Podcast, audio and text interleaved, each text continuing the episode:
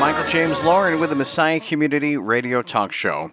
An interesting topic tonight, how sensitive is the church toward Jewish people who don't know Jesus? Could the church be more sensitive? Joining us is Dr. Rich Freeman, Vice President of Church Ministries for Chosen People Ministries. And Passover is coming up. We're going to have an interesting conversation with him. Welcome to the program. Thank you. How you doing, Michael? I'm doing very well, thank you. Dr. Freeman, we're going to have so many questions for you. It's just an interesting topic. Jewish people made up 100% of the church at one time, and it sure isn't like that today. But is it safe to say that the church has completely lost the Jewish identity and ethnicity? And if so, how did that happen? The best way I could explain it is the early church was a Jewish church.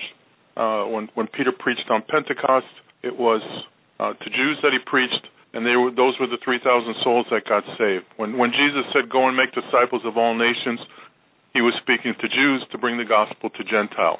And then probably the big change took place when God raised up that crazy rabbi from Tarsus named Saul, and we know him as the Apostle Paul. But as he began bringing Gentiles to faith in Jesus, the church began changing. And more Gentiles were getting saved, less and less Jewish people were responding. It sort of did a flip-flop. And then around the 4th century, I guess, with Constantine and Augustine, there was a movement in the church to kind of move away from its Jewish roots. It began with changing the date of the celebration of the resurrection from the day after the Passover Sabbath, which is the Old Testament Feast of First Fruits, to the Sunday after the first full moon of the spring. You know, it kind of began with that council in the 4th century. And then you started seeing a lot of anti-Semitism in the church and some awful things that were said about Jews by supposed Christians, to the point where faith in Jesus was seen as a Gentile faith. And for us Jews,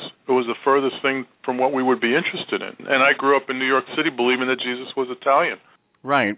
Italian or Swedish. They have, it just depends where nationality. But as far as the different worship styles in church, I know that we're fine with Amazing Grace and the Old Rugged Cross. However, I don't think that Jesus sang that song necessarily. In other words, it's okay to have exuberant, fun, Jewish, ethnic music. It would be a welcome change, I think, in the church. I hope people feel that way. Either way, it's very traditional a lot of the time, or contemporary, but again, no Jewish music. Is that the landscape, or where things begin to change a little bit, do you think? We're seeing a little of that, Michael, and not too much, but we're seeing some of it, where there's a movement towards churches wanting to know more of their Jewish roots. And part of that Jewish heritage is in worship style and understanding. And we see some of that in some churches. Other churches are just very, very traditional, and they've kept their traditions, and they look anything but Jewish. But in all that, I think there's a desire to get to know Jesus in its Jewish context, because it really kind of enriches the scriptures to know that here's this Jewish man that was accused of many things by his detractors, but he was never accused of being a bad Jew. The ethnicity of Jesus seems like it's mysteriously missing in the church, not recognizing him as a rabbi. And of course, he was a real Jewish man. In Christmas time, they sing, "The King of the Jews," the King of Yisrael. And it's very clear in all kinds of churches, Episcopal churches, Presbyterian, you name it, Baptist. He is the King of the Jews, the King of Israel. But other than those days, as far as Christmas, you just won't see that kind of recognition. So, once again, how did that happen? Over time, the church has kind of removed Jesus from his own culture. I think you're absolutely right. You go into a church and you'll see a picture of Jesus where he looks Swedish. In the 4th chapter of John, the Samaritan woman looks at Jesus and says, "How is it that you, being a Jew, speak to me?"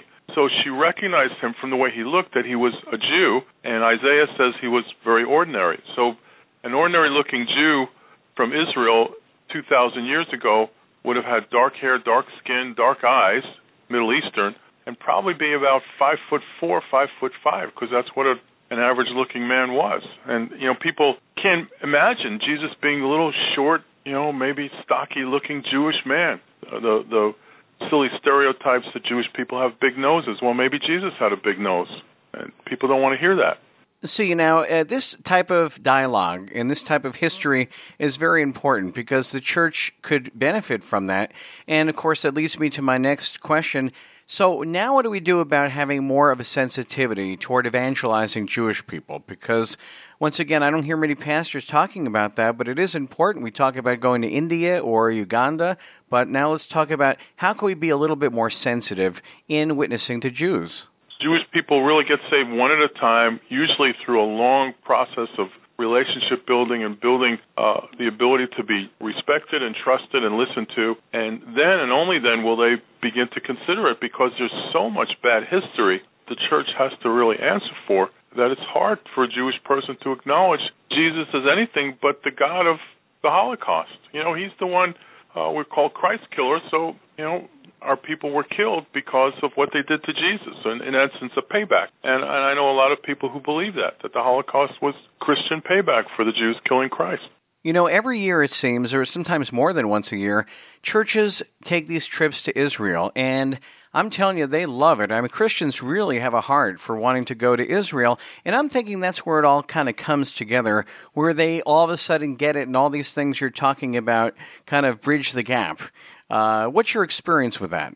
I do trips to Israel for the ministry and lead a tour every year, and I always take some pastors with me, and it never ceases to amaze me when pastors are in the land and realize all of this took place in this land, and that Jesus was part of it, and that he really was a Jew. He really did walk, you know, in this land. It's life-changing for Gentile pastors to kind of come to grips with all of that. I want to tell you something funny. I went to a Southern Baptist seminary, and it was in Wake Forest, North Carolina, in the Bible Belt. I enjoyed it very much, but one thing that was a little odd, a lot of these New Testament churches are churches only the New Testament, nothing else. And I almost couldn't believe that, as bright as some of these students were, they were very deficient in the Old Testament, and it seemed like you had to twist the pastor's arm to preach from the Old Testament there. Is that something that's just in the Bible Belt, or do you notice that in all across America? Pastors tend to shy away from the Old Testament because it's not easy as the New Testament to preach through. So pastors tend to preach New Testament primarily. If there was this understanding of the Jewishness of the Bible and the Jewishness of Jesus throughout the church, you would see more and more pastors spending time in the Old Testament. And certainly we're coming to the Passover season, and to understand communion from the perspective of the Last Supper being a Passover Seder meal changes things.